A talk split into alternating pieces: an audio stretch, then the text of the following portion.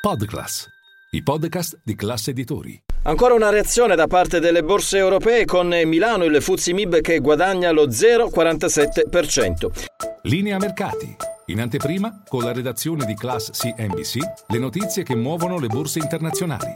E sul listino milanese a fare da traino sono in particolare le banche. Unicredit è il titolo più acquistato, guadagna oltre il 4%, bene anche tutto il comparto dell'oil and gas, i titoli che sono legati al prezzo del petrolio che sta recuperando, sia versante americano con il WTI che versante europeo con il Brent. Acquisti infatti su Tenaris, ma chiude in rialzo anche il titolo Saipem e il titolo Eni. Bene, Telecom Italia, uno dei titoli migliori di giornata, ha chiuso con un più 2,50%. Tra le vendite invece da sottolineare STM che cede circa il 3%. Sul mercato obbligazionario la situazione resta abbastanza stabile con uno spread vicino ai 185 punti base e il rendimento del BTP decennale sopra il 4,10%. Attenzione sul mercato valutario con l'euro che continua a rafforzarsi spostarsi